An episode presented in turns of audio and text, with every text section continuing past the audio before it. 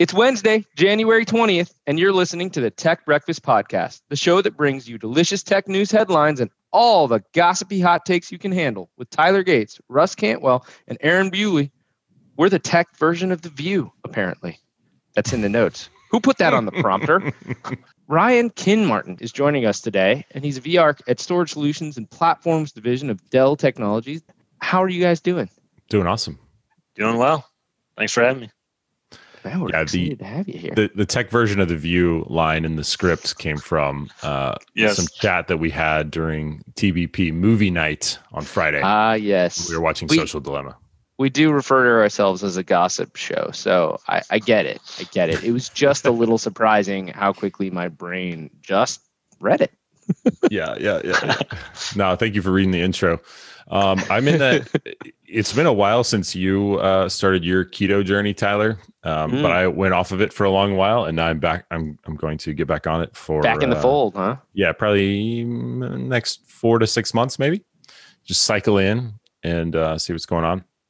But I'm in that uh, like third or fourth day keto flu. Yeah, the keto flu. Yeah, Nice. yeah. It's uh, so I just I, I, it's that feeling, man. So anyway, I only got that once, goes and I don't remember what it feels like to be honest, because Yeah. I got it 40 years ago. Yeah. Well, I will I also I don't be on my COVID, the keto journey in the next four to six months. yeah, yeah, exactly. man, I admire your stick to itiveness, staying with that. It's awesome. It, Good I- for you. it fit. Uh, surprisingly, it, it hasn't been terribly difficult for me to just not eat certain things. Yeah. All right. Uh, so before we get into, I just want to make sure we do talk about uh, the TBP movie night, um, which we'll do another one here in February sometime. Um, Ryan, I know you're a car guy, and I'm curious your take on this. So I I had seen. Let me preload this. Uh, Chevy did some sort of like stage announcement, and there was this buzz because in the background they didn't talk about it. I can't remember what the main announcement was, but they had the Chevy lineup on stage somewhere, right? And in the back, people are like, what in the world is that? It's like a mid-size SUV that has a Corvette looking front bumper. Right? What in the world? Yeah. then all of a sudden- Yeah, all of a sudden, here it is. You see them, uh, you you see these some mock-up pictures about it. Uh, GM's being a little coy uh, about it. So, um, yeah. I, I, what, what do you, know, think? I, I, I like that title uh, at the top. So, you know, purists will be infuriated. Um, of course, um, I'm a big, well, A, I'm a big Chevy guy.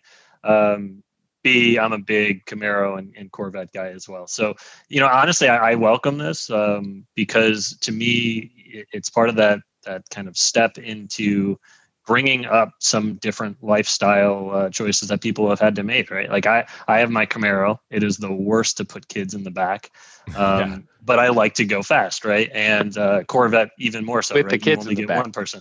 Uh, right, yeah, but the kids love it. The kids love the Camaro, and they love the sound, all the things I've done to it. But you know, at the same point, I would love to have you know a sleek, very you know tech filled, uh, but but fast and kind of um, Corvette inspired um, SUV. So this almost to me looks like they they're taking the the Blazer platform, which is uh, kind of a small smaller crossover style uh, SUV, giving you you know some space in back, but um, you know definitely if it's if it's anything like um, you know the performance division of Corvette has always done, you know magnetic ride suspension, and then of course uh, enough torque and, and power to put you in the back of the back of your seats.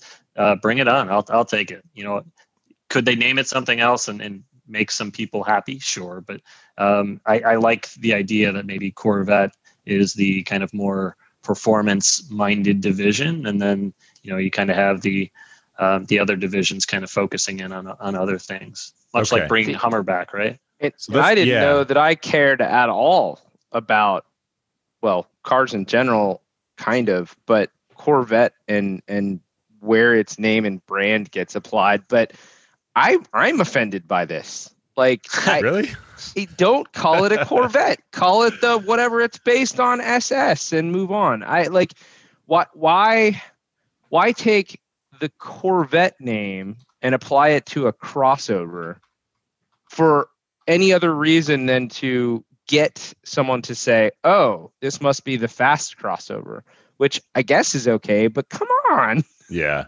Well, Ryan's made the first argument on this that has kind of made me that's a good lean argument. away towards okay, this isn't this isn't that crazy, right? By by basically saying Corvette is the performance division, right? When you think about it that way, I don't think about it as a single car that go that that kind of moves through history. But I still- other I'm still vehicles did the Corvette division No, produce? I know, I know exactly. It's just the Corvette. I know, but I'm still like 90. He pushed me maybe two percent the other direction, right? He's opening I'll up my take it. mind from that perspective. It's a you know it's a ground game, right? I need to. to I'll That's the game. right. Yeah, it's a That's game right, of inches. Russ But, didn't uh, tell you that that my disagreements would be cantankerous, Ryan, did he?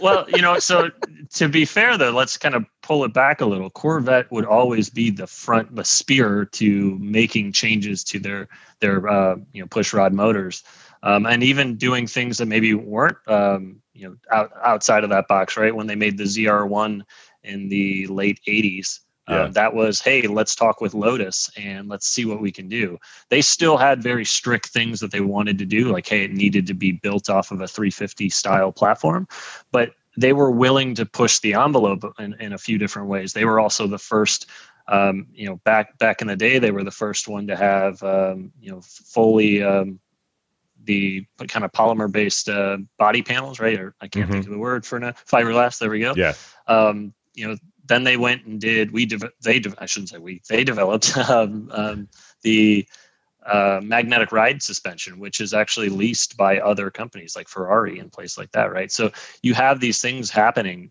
at this division that then make changes in, uh, across their, Sure. their platforms, right? So I think that this could be that awakening of that, saying, "Hey, we really want to make this."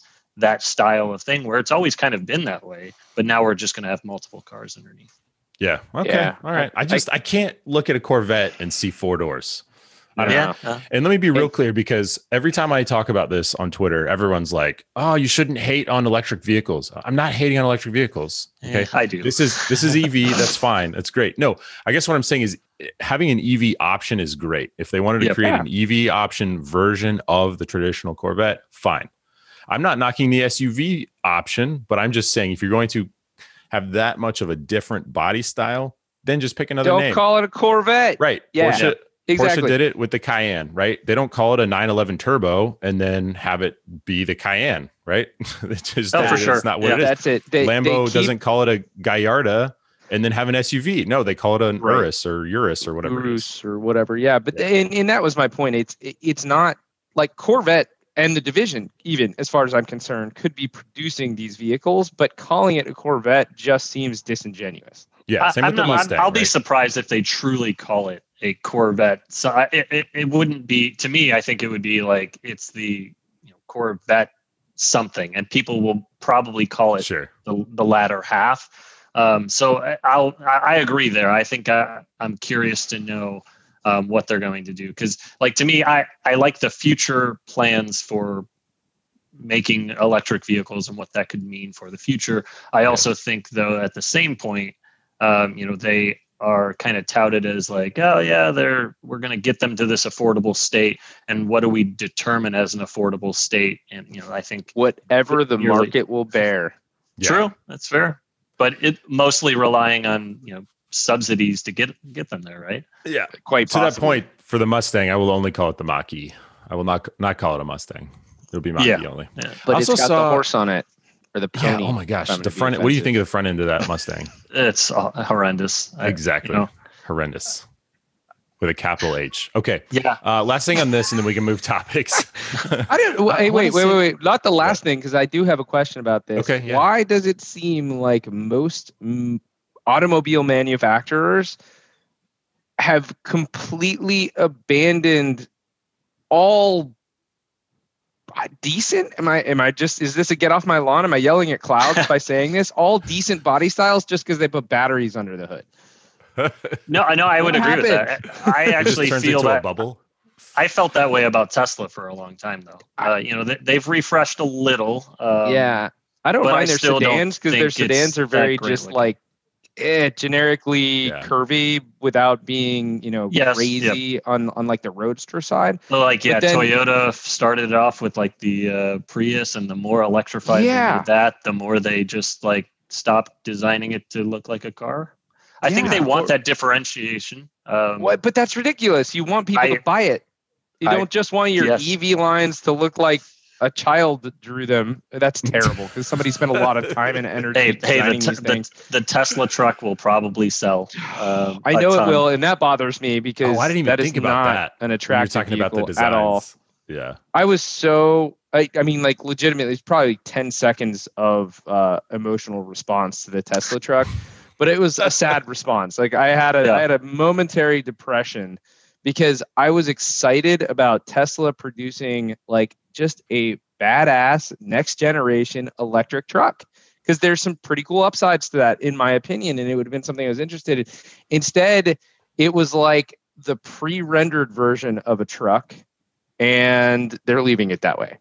Yeah. So to your point, Tyler, look at the I've, I've got them side by side. Look at the front end of the Tesla Model 3 and the front end of the Mustang Mach-E. Oh my gosh. They just look identical. Yeah, I was gonna. They're identical. The only thing is that Ford Ford was willing to play with a cut into the body to see if that breaks up any of the traditional EV front. Right. Yeah. Um, I had always said, man, that Tesla would look so much better if they put a grill in front, like that that spot where you, uh, the white one you have on the upper right Yeah. corner, where it's Mhm. got that uh, the European style license plate. Br- bring up that little cut in that they have underneath Yeah. it to make a grill, and I think it would look that much better. It doesn't have to have no spot for air to get in. You know, I think they were trying to make it like, look, we don't need air coming. we don't need it. Sure. yeah. That's And, fair. and I could see stuff like that changing, like eh, our opinion of what the front of a car looks like could change. But but I but I do still take issue with the fact that they're all just generically kind of starting to look the same. And look, another criticism of the the Mach E here would be if you're going to copy Tesla's front end, why would you take the affordable family front end to copy? Like, don't Yeah. don't do that. well, just it, it- they got rid of any hard lines. They got rid of any like muscle feel. It's Yep. just a smooth, I don't know, bubble. which That's is all. why And they should have just called it a Mach E, and then I wouldn't Yeah. feel so strongly about it because it's a fine looking car. It's just not a Mustang. They're mocking the Model Three. I don't know, whatever. But it also hurts when you lift the lift the lid and you see see A cooler blue cooler No Powered I'm all for that, like, man. "What? Where's the supercharger? All right, Yeah. we should get off this topic. Oh man. Um. All right. Uh. What else do we need to talk about? Oh, Tyler, we we launched a uh, a, a little store yesterday. So if you We want a, uh, merchandise. Tech Breakfast mug, it's on the store. I'll put the uh the link in the show notes. All right. Enough you of can that. outfit your baby in TBP gear. Yeah. All right. So TBP movie night. We watched Social Dilemma. What'd you think, Ryan? And I know Tyler, you said right before the show you haven't seen it yet, I have not seen this yet. but So, uh, spoiler alert. Uh, sorry, Tyler. lots of spoilers. It's gonna be all right. you know, I, I sat there, um, and I think like everybody was, you know, getting outraged um, initially. I think a that that they're of course playing on those heartstrings. Uh, the, the second, you know, kind of sitting back and then starting to digest. You know, I really started to wonder how much you know do we sit and and put blame on on the other groups not that they're not doing anything uh, nefarious i think they are in, in many cases but I, I also think that some of the things that are issues that are being brought up are things that we as people need to own up and, and realize is, is something a bit that we have to control and, and monitor right? I think what you put out there is um, something that you know is 100% in your control. Um, how you handle speaking with other people is 100% within your control. And then how much you commit and do to, towards a uh, social media platform again i think is uh, something that you can control. So it's it's a bit Mm. tough right? I think they really want you to look and say these bad guys are making you do it um, we should you know regulate them or make them make changes and, and at the same point i think um, we the people own a little bit of that ourselves So not Yeah. having seen it and not knowing exactly the arguments that they make, I, I think the the only pause I have in your response, because otherwise I think it was really well stated and probably a pretty good way to sort of look at that, especially from a culpability perspective, would be the the amount of time that people spend interacting with social platforms. Because I think that was part of kind of your Yeah. last comment there. I, I do believe that that on the surface seems appropriate, right? Like it's just a willpower thing. You can choose not to do this. I think there's a substantial part of the average human population that is highly susceptible to addictive things. And I believe yeah. that these platforms were designed to draw them in. And I don't know that it is trivial to say they can just choose not to interact with it. it well, the cat's out of the bag now, right? I think it's a little little different now, but you know, we didn't know how this would go, right? So I, I agree. Um, very similarly, um, casinos are addictive, right? Oh, absolutely. They prey on a very particular group of people, saying, "Oh, come in here. It's it's fun, and you might win a ton of money." You know, realistically, you won't, but uh, or more than likely, you won't. Statistically, um, you won't. and and then we we get the idea that oh well, at least they made one eight hundred bets off, right? Like you have the option, you just call and then um, which you can also get yourself removed off of that list as well. You have that control. So I agree. It is it is playing on the the heartstrings of you know things that make things addictive, right? And they talk specifically about it, like, hey, this person just commented on your your picture, and then you're like, ooh, what did they say? I really want to dopamine, dopamine, dopamine. Yeah, exactly. Yes, and um, you know, I I agree with that. It was 100% true but I think at the same point, I think some people were bringing up look at what social media allowed to happen and it was really making mm. these massive echo chambers. And i think the difference there was that kind of similar to microsoft's ai attempt right? When they were like hey we made this communication bot. It's going to be the yeah, greatest thing ever. and it wound up being the you know the worst thing ever. What it was though is is a reflection of what was being put in. And I right. think these are a reflection of people given this platform to say whatever they want because it's safe, because I'm behind a keyboard that I can say whatever I want. Some um, level of anonymity. With yeah, with with I say whatever I want. I mean, there there are repercussions as we just recently saw with Twitter. I, you know, I'm I'm curious to know the outrage. Um, it depending upon what's happening, right? So if it, if it's right now, hey, you're seeing censorship um, and it's because it's you know my adversary i'm happy about it if it's my you know quote unquote friend i'm, really upset about it um, so you know it, it's tough. I, I, think you're right. They they actually show like yes we were trying to figure out if i make this particular you know sound happen how much time do they get in there? And then when they hop in what do i need to like make it look like so that they they decide to scroll more and stay? Yeah. yeah. Um, so and and this is one I think we're going to have to touch on this. We don't we don't have to go way way way deep into it, but it sounds like it it, it has a direct corollary to a topic that Aaron, Russ, and I have have been sort of batting around when we would broach it. And there there's a thread on Twitter um, from Jack Dorsey actually about a a funded program called Blue Sky, which is sort of geared up to solve a problem that um, Stephen Wolfram actually articulated really well in a um, a congressional hearing, right? So he he had testimony around this, and without getting into all the details, because I think this probably deserves longer than I think we should spend on it today. Um, what Wolfram was highlighting is that there are some major problems with the way that we deploy artificial intelligence in social media platforms that almost predictably lead to these super sticky echo chambers. And yep. uh, you know, it, I'm gonna I'm gonna summarize, and Russ and Aaron may summarize this differently. So this is why I think we should spend more time on it. But a couple of the big problems that he articulates is that AI, as they exist now, especially the bigger and more p- complex they get, especially when they take more and more and more information and boil it down into giving the one thing or few things that it was designed to give, right? So, if if to to make it kind of as simple as I can, if if we generate an AI to take billions of inputs and we tell it that what we want it to do is keep you here interacting with links and ultimately drawing ad revenue. So optimize for the time that humans spend on the platform and the number of times they click the things that get us paid. Then it will do it and it will do it very, very well. But it will do it without any consideration of the secondary, tertiary, dot, dot, dot impacts that that may have. So the example that I made when I was having this conversation at first with my parents was if you teach an AI what a cat is, and then you tell it, make people like cat images, it's very likely to figure out how to make people like cat images, right? But if it finds out in the course of making you like cat images that it's easier to get you to like more cats by radicalizing you first, it will radicalize you to like cats.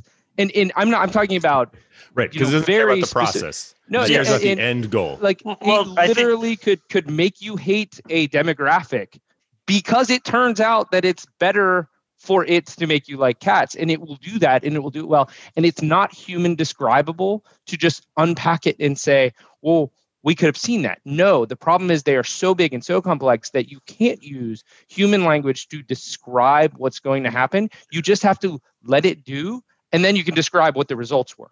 And well, that's you, dangerous. you just talked about a very important part though. I think we we use the idea of artificial intelligence as as if it truly can do things where it can make determinations like that. It can't. Everything no, no, about no. it is we put in what we kind of hope and want it to do. And then Very you're right. We we see in the end what happens. And so I, I always struggle with the AI term, right? Because I think the general population believes that we're making something that will slowly become self-aware. It's not self-aware. It's everything we code into it. And so when Microsoft said, "Hey, we made this AI that you can talk to. It's going to be great," um, I don't know how they didn't really see what was going to happen there. I mean, people well, putting in inputs um, and they flooded it, right? And it, on the it internet, actually, you'll make. Go ahead. No, no, no. I, I think I, I, want you to finish that thought. So, so go ahead and say it. On the internet, we'll make. Uh, on the internet, people will kind of do shock comments just for the fun of it. I mean, you know, you yeah. find what? What can you do to break it, right? So no. I, I and and and we've talked about that experiment before, right? So this is when they were first toying with GPT-3 before they made it more broadly available. Uh, Microsoft put a chatbot that was using that artificial intelligence and machine learning platform into play, and it took what a day, and then it was racist, right? Yes. Yep. So so they had to pull it back, and so that there were obvious problems that came out of that. One is they were actually using the interactions in real time effectively to also reinforce it, the machine learning side of that artificial intelligence.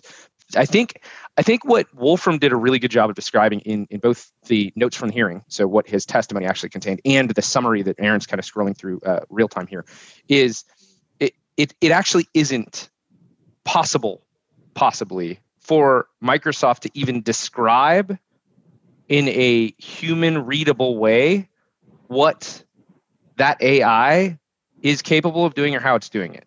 So, as much as we influence the initial production, what it's actually doing, we can't unpackage. So, it's not actually yep. as easy mathematically to even say this is predictable, even in a situation where shot comments are still training it.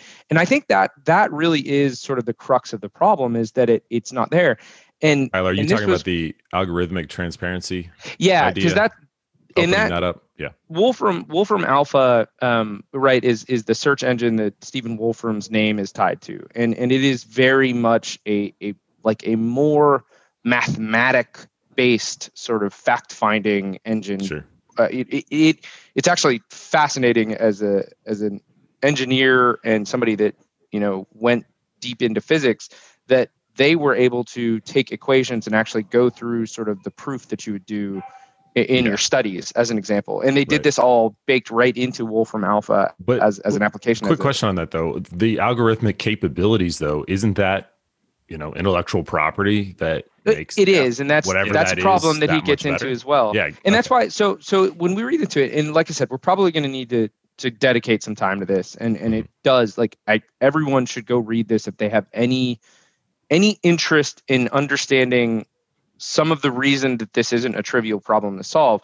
But what he postulates, and basically what Jack Dorsey's thread on Twitter and Blue Sky is all about, is we may not ever be able to solve the problem of algorithmic transparency. We may never know what the big thing is doing. I actually, um, uh, who who shared it? Somebody shared a podcast last night or a video cast um, that does have an alternative to this, which I'll bring up real quick. But um, what they're saying is you just need third party artificial intelligence that act as basically ranking providers in between the platform artificial intelligence, which is proprietary potentially and is just trying to get you to click on images of cats.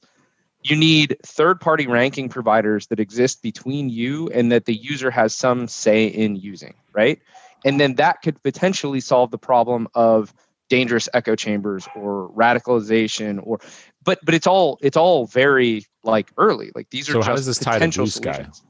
well that's that's basically what dorsey was describing as blue He's- sky's intent is to democratize the standard that would allow third party ranking providers to inject ai that does that in between platform and user You know, it's funny you- mentioned that part though, because in Social um, Dilemma, they mention they they show a clip and it's um, uh, Zuckerberg talking and saying, "Well, we just need more AI to be able to go and, and look at this." And, and somebody's answer was, "Are these people actually capable of self-governing? Slash, are they capable of making more that can make this better? Right? Are they?"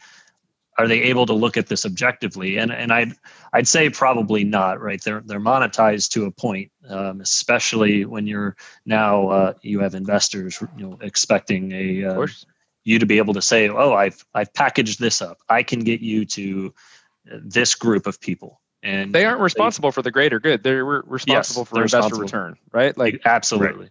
first investor return second don't burn the world right maybe maybe, Maybe. it's fourth At Maybe least you had, at least you, I was going to say at least you got your money uh, before the world burned, right? so um yeah and, and So- I, I think we get into that a lot right like regulatory versus can they can they govern themselves but it's funny that that came up because that was um that was curtis bunker shared a link to uh, i think the podcast is called lex but he was yeah, Lex actually Fridman. yeah so he was That's his interviewing first name, Lex. a, yeah. a physicist who is actively doing research in AI to unpack AI. So the physicist responds because I, I haven't finished this a three hour interview. It was insanely Yeah, long, and I started entirely too Yeah. late last night. he does but- really long form podcasts. But but Very good. it was though. cool Very because because it was super relevant to this conversation. But his his perspective was two things that I got out of the beginning of it. One, we can make AI whose job it is is to take all the crazy crap in an AI and make it interpretable, right? So the transparency side. So you build an AI that's job it is is to unpack an AI, give you the equation in a human readable format, and then you use that instead of the AI. Kind of arguably, I think it's more complex, and that's probably something that he touches on later. But the second one was, it, it is not, in his opinion, the physicist's opinion, a good idea to keep making the AI that we're already using and is potentially causing problems. I, I think we can agree that there are issues with our social platforms right now and how we interact with them or are led to interact with them, right? Um, he, he's saying stop making them bigger and more powerful until we understand what they're doing. And and I, So- I think there's a reasonable argument there. So I'm a, bit curious then, like, you know, which one uh, out of you two um, do you believe is the worst, right? Like, what is the, one that could potentially be the, uh, you know, horcrux to the humanity uh, side of things, right? I have an opinion, and I'm curious where, you know, which one are you kind of thinking Are you is, is saying, leading like- the charge? Because Like- AI is solving that problem in both cases, which I do think is funny. Yeah, Wolfram, you know- Wolfram and, and Jack Dorsey are suggesting we inject an AI in between platforms and humans, and the the physicist was suggesting that we use AI to parse, parse information and then change the platform AI. Is that what you- is that what you mean? Yeah, yeah. I mean, so like, I'm kind of curious. Do we have a front runner out of like, let's say it's Twitter. Let's say Twitter is ruining the world soon, you know, faster than than the other, or you know, uh, we're lumping them all in together as if they Yeah. are, you know, one massive social media conglomerate doing Right. the exact same. Yeah. Like they they all have the same intent uh, to you know get everybody controlled one way or uh, or the other. Mm. Um, and and I think you know we they they brought up a an interesting part like when they started they're like hey we brought out the like button because we wanted to like we're, we were just California people trying to to put out a you know good feelings in the world. Like hey you put a cat cat pic I'm going to like that, right? So, um, and then slowly we got to this. Well, how do I get people to be looking at more photos? How do I get people to talk to more people that like cats? And, and yeah, before you you, get the knew, system you know, behind him saying, "Nudge him again, nudge him again," right? And Yes. he's about to go talk to this Mhm. girl, and they and they're like, "Oh, he hasn't looked at his phone in four minutes. Nudge him again." And then it's him. like, "Your friend Eric is is online. Send a wave." And then he sends Yep. a wave, and he misses the moment to talk to her. Yeah, That's funny. and then and then is slowly a zombie at the end. And and Yeah, that's what got me. that's what got me right so and we we can come back to your question but watching the guy turn into a zombie had an immediate parallel to real life of like if i'm ever out near where my kids are and i'm responding to a text or something like that and they come up and they're like dad dad dad you know hit me on the leg or whatever Yeah. i just immediately snapped in my mind like i'm that zombie kid that's sitting Yeah, there with I'm- my I'm back walking against in the this, locker I'm walking this way. Scrolling yeah exactly i'm you know scrolling through whatever and somebody walks up and is like hey you going to the soccer game and i just don't respond like huh? Eeh. Yeah. yeah. So I, I ended up, I mean, I don't know what you did. I ended up disabling all notifications on my phone except for um, some security things for my house. That was it. Like everything except for that. And uh, it actually feels better. And deleted a few apps as well. Haven't Yeah, deleted like any week. yet. Yeah, Um, yeah. No, I mean, honestly, within so I mean, I had notifications on for Twitter, and that's not healthy. That is not healthy at all for me. Mhm. I am on Twitter regularly, and uh, disabling the notifications felt so much better. Yeah, no notifications on Twitter. Um, specific call outs on uh, things though would would get an alert, which I'm not that popular, so I don't get a ton. Um, so, so on on Facebook side, I, I still have alerts to if people specifically tag me, uh, which luckily I'm not like you know, tagged in any alt left or alt right. Um, you know, let's go places and do things. Uh, That's type what I things. loved So- about the the movie. The they kept they kept referring to the extreme center, which I Yeah. was Extreme hilarious. Center. or That's I, center I, or. I, I have to watch it. I have not seen it, and I I've been meaning to, and I just haven't dedicated the time to it. But, Yeah, uh, but- it sounds sounds really good. Sounds thought provoking. yeah, the other line in there too was that it needs to be a tool that I use, and not something that Yep. uses me. Right. Yeah. So Mhm. anyway, Well, and I think I think that's that's sort of the issue, right? Is that the this is this is where the AI comes out in in very very strong. Is that the AI is probably better at getting you to or using you than you are at controlling whether or not you're using it, right? Yeah. And that's that is an issue. Is that I, I think artificial intelligence is, for lack of a better way to say this, 'cause it sound weird. It's, it's talented at doing that one thing or or the things, the short list. Well, of humans are predictable. Perhaps optimized. Yeah. Well, Humans and are that's the predictable. problem. So we so we we started we got a game for Christmas called Exploding Kittens. And the most important thing in the game Exploding Kittens is this defuse card, if you've ever played it.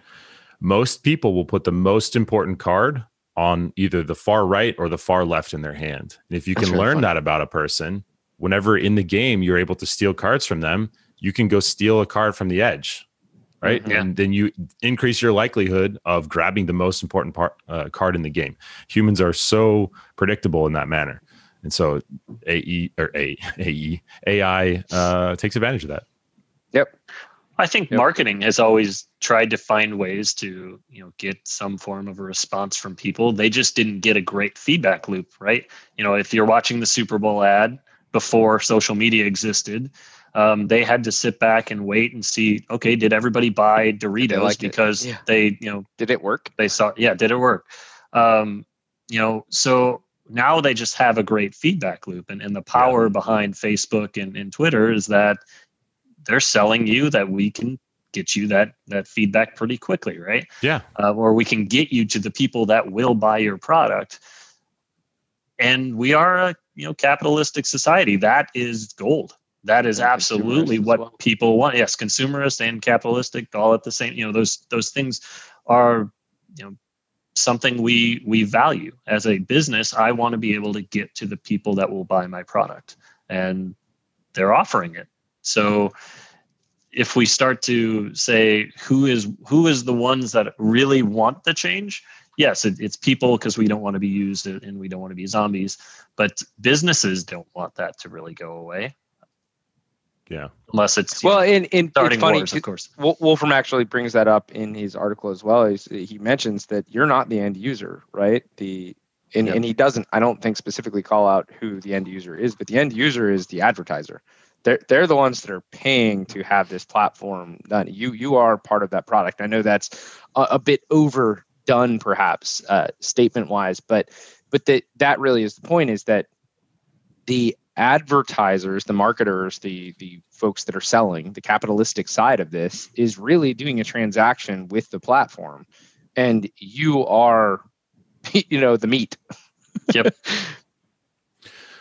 All right. Anything else we need to talk about on that? Should we switch topics? Do Yeah, I back think and we answer some other questions. I think we can step past. That. I mean, I guess we get to answer Ryan's question: which one's Yeah. the worst? I I do actually think that um, the artificial intelligence. I think he asked which in one the- was better. Yeah, whichever. It'll Oh work. well, I which- mean, 'cause oh, to oh, me- you mean you, which which is a better Which- solution, or which one's Well, more yeah. Which one do you? Well, which one do you I'll think actually take both better? of those. Oh yeah, yeah. Yeah, I mean, I guess it's answering the same question.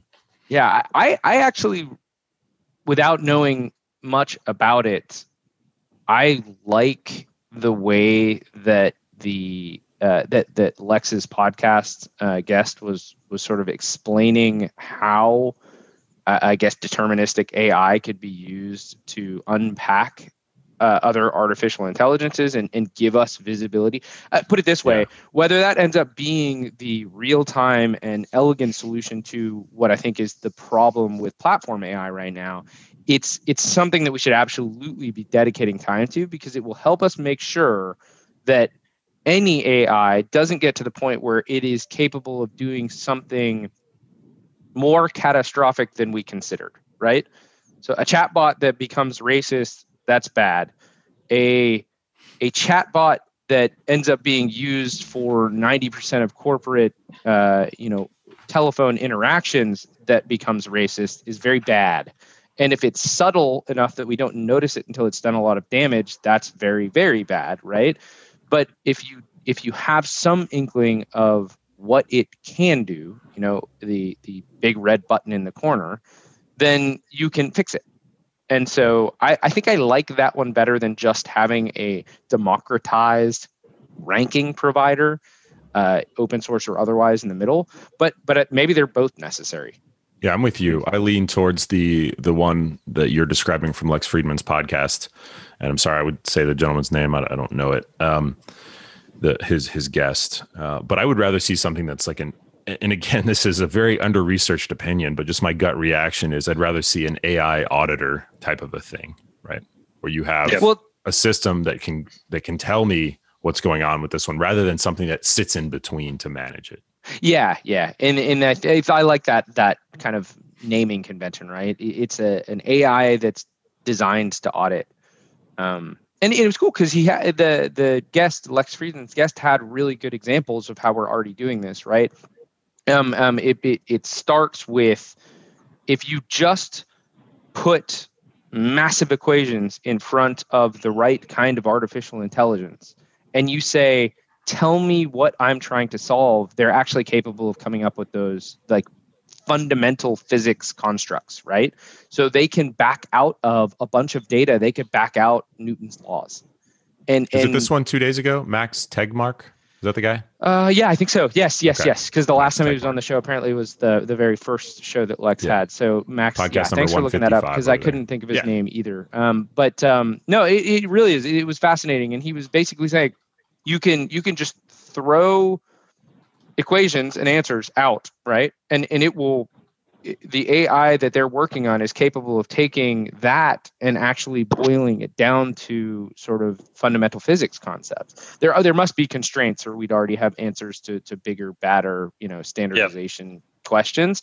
But it's still really impressive, and it it also makes sense if transparency is what we need and we don't have, and human uh, interpretable AI is what we need and we don't have, then that seems like a very elegant mathematical solution to it. But I am curious though if those will be the answers to what we need. Towards the end of the social dilemma, they they ask a lot of those people, okay, what is what went wrong? What is wrong? How do we fix it? And there weren't a lot of answers, and that was probably on Yeah. purpose, right? I think that Yeah. that's part of the the whole yeah.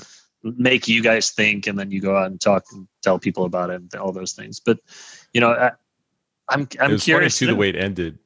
Yeah, the way it ended because the whole show was like, uh, you know, a gut punch, like over and over and over, Yes. and, over and over. and then they ended they ended the movie with like 45 seconds of like really bright music. Like they switched from minor chords to major chords, and you know they're like, oh, but you know the hope of humanity, and you know you can do this, and Yep. like yeah, okay. Thanks. Thanks. I think I think. think I was just sold again. Yeah. yeah, exactly. They knew what they were Yeah. doing.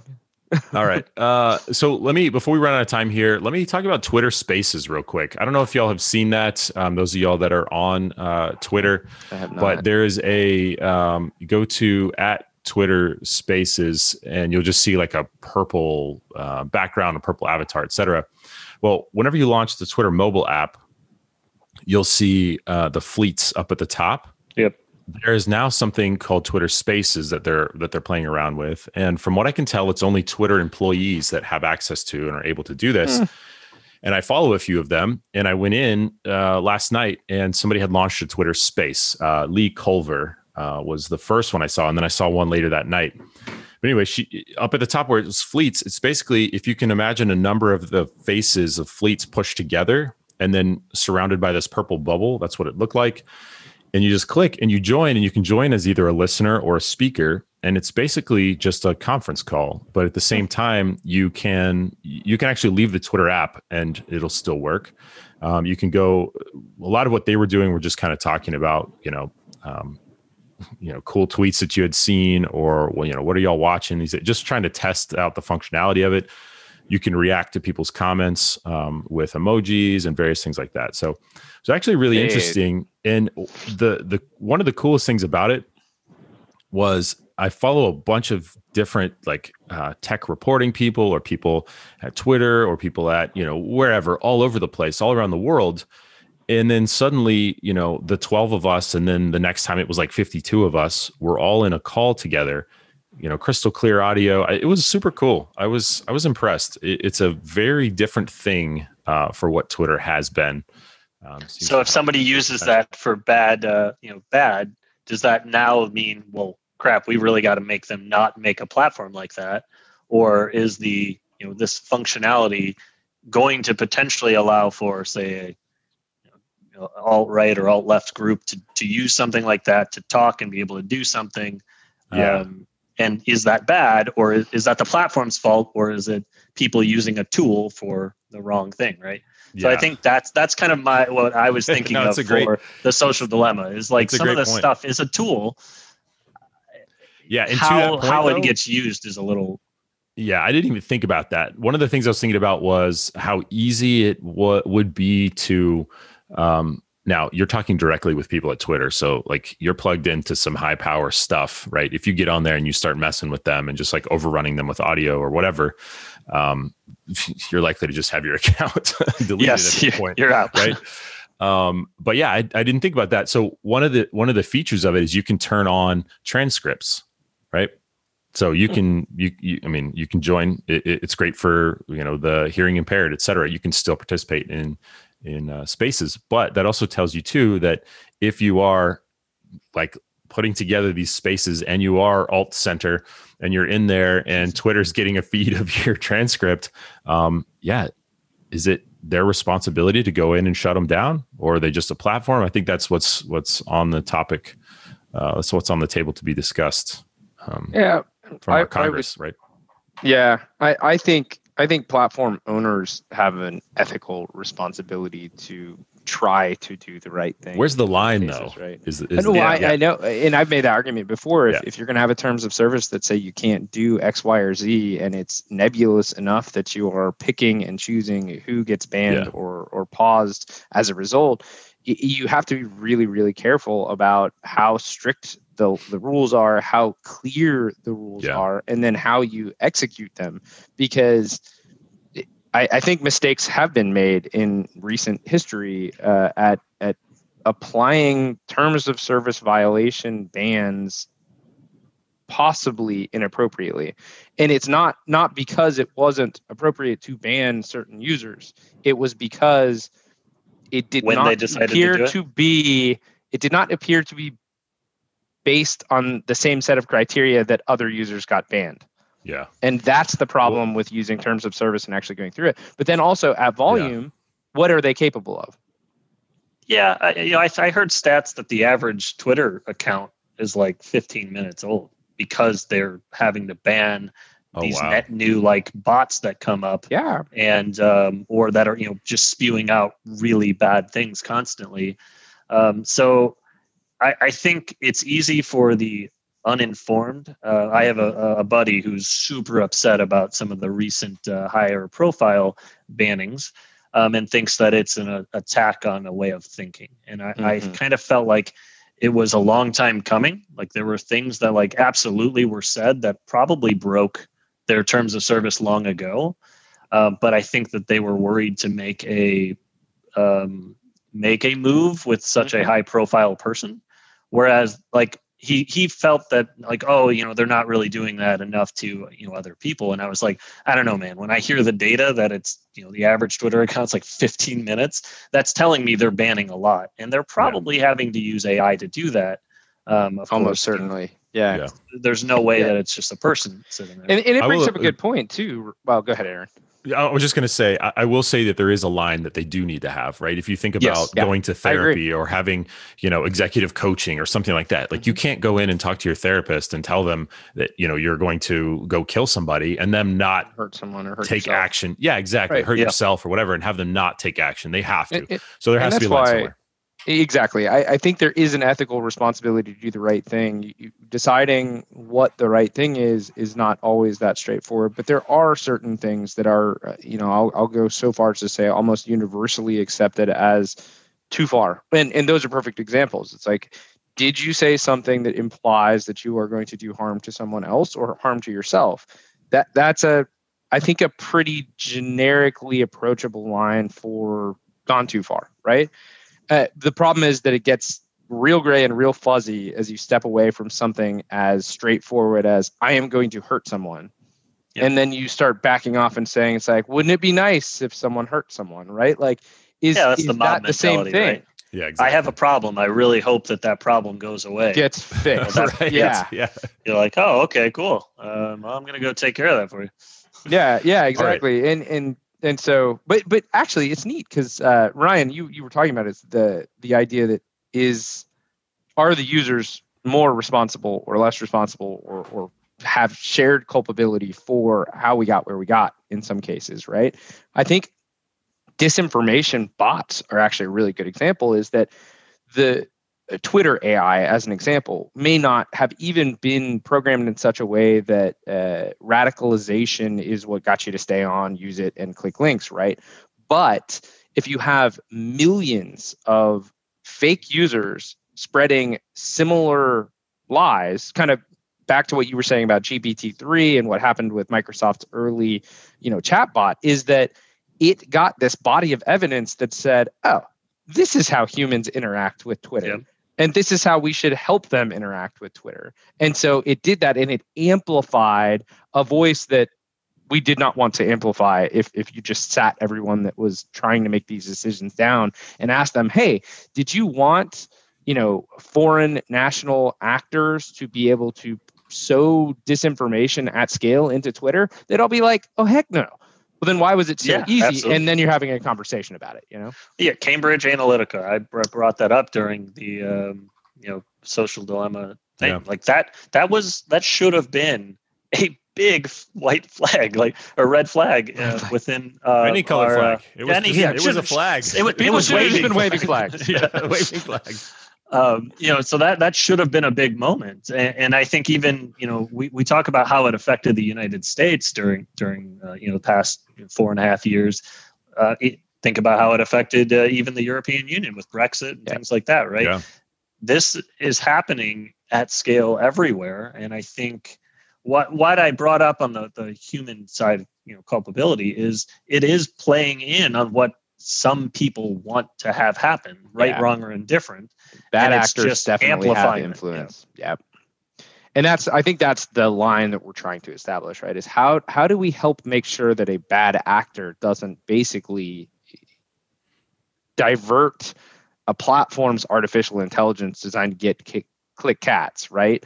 Yeah. To making you click cats by doing something more sinister, right? And and I, that's actually a really good example of it too. Cambridge Analytica is is that's dirty business. I think most people would agree.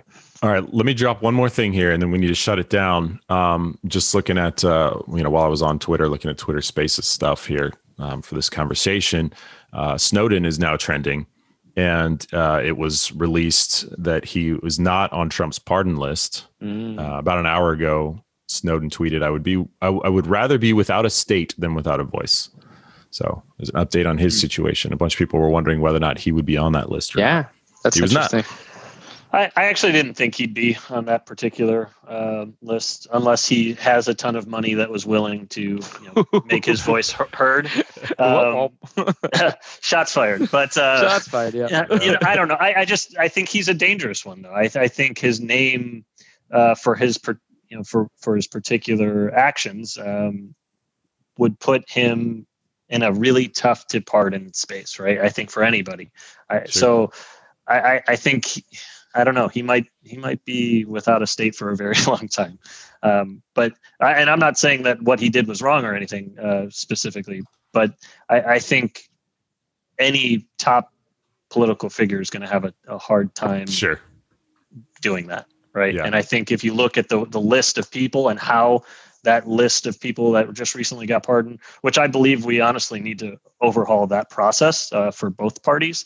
You know this whole like idea towards the end of my thing i'll just go randomly uh, look at who i think should be pardoned. It's a little weird. Um, i doubt that's how the founding fathers envisioned that whole process going. But i think you know it's it's one of these things where we're we're just watching these things slowly become normal like and i don't know if it's good or bad but you know we, we're all kind of just waiting to see what happens out of it all but it's becoming more normal every single year to just pardon a ton of people towards the end of your uh, your presidency Yeah. I, I wonder if that's going to end up being a, a point of uh, regulatory concern. I, I don't know. I guess congressional assessment, right? I, I know there's been talk about U.S. presidents and pardoning and, and whether or not Yeah. it requires some revision. But yeah, I, I don't know that this president's behavior is all that wildly different than others. no no this, no absolutely that's so I. I was trying to keep that uh, you know, Yeah, no, like- no, no. I, I was just they saying it outright, right? Like, yeah I, they, we, they we, both or for, all of them for those in the audience that don't know American politics, it's it's not unusual to have a wave of pardons that are often uh, apparently biased, right? Um, Yeah. at- towards the end of of terms. So Okay, we need to shut it down. Uh, but one other thing, update: we've talked about Jack Ma uh, previously, several episodes. Uh, he is now back. He's resurfaced. he Uh, so article here on Bloomberg. Yeah, Jack Ma resurfaced for the first time since China's government began clamping down on his business empire nearly three months ago. Showed up on a live video stream. Uh, sent Alibaba Group's stock soaring, but left plenty of unanswered questions about the billionaire's fate. So there was lots of suspected nefarious. you know i actually things. hadn't been paying yeah been, been paying attention to this kind of Yeah, thing that's but fascinating. to, to read that this confirmed the authenticity of the video man that guy probably needs to move I'm not. Right? I'm not sure that's a choice anymore. yeah that's true I'm not sure it ever was actually. It might be one of the ironies of being China's also true yeah most wealthy people is that uh, you're only as wealthy as the government allows you to be. true All right, dude. Ryan, thank you so much for being on the show with us. I guess I'll shut Thanks it down since you opened it up, Tyler. Um, I don't know what you normally say. Uh, thanks, for listening. Yeah, see, I know it's Thanks not for all the scripted. engagement. I I can shut her down. You want me to shut her down? yeah, do it both. Go. well, that's it for another episode of the Tech Breakfast podcast. As Aaron said, Ryan, thank you for joining us. It was great having you on the show. You had some really cool perspectives. We got into fun stuff. Hopefully, some that we'll get to revisit again. Hopefully, others that just evaporate because it'd be great if some of these problems just didn't exist. Thank you for listening. Thank you for subscribing. Thank you for visiting our merchandise store, everyone, because we What- have one what? now. Get your TBP gear, uh, enjoy it, sip your coffee out of something with our really cool new logo, and to have a wonderful second half of the week, I guess. Cheers. Bye.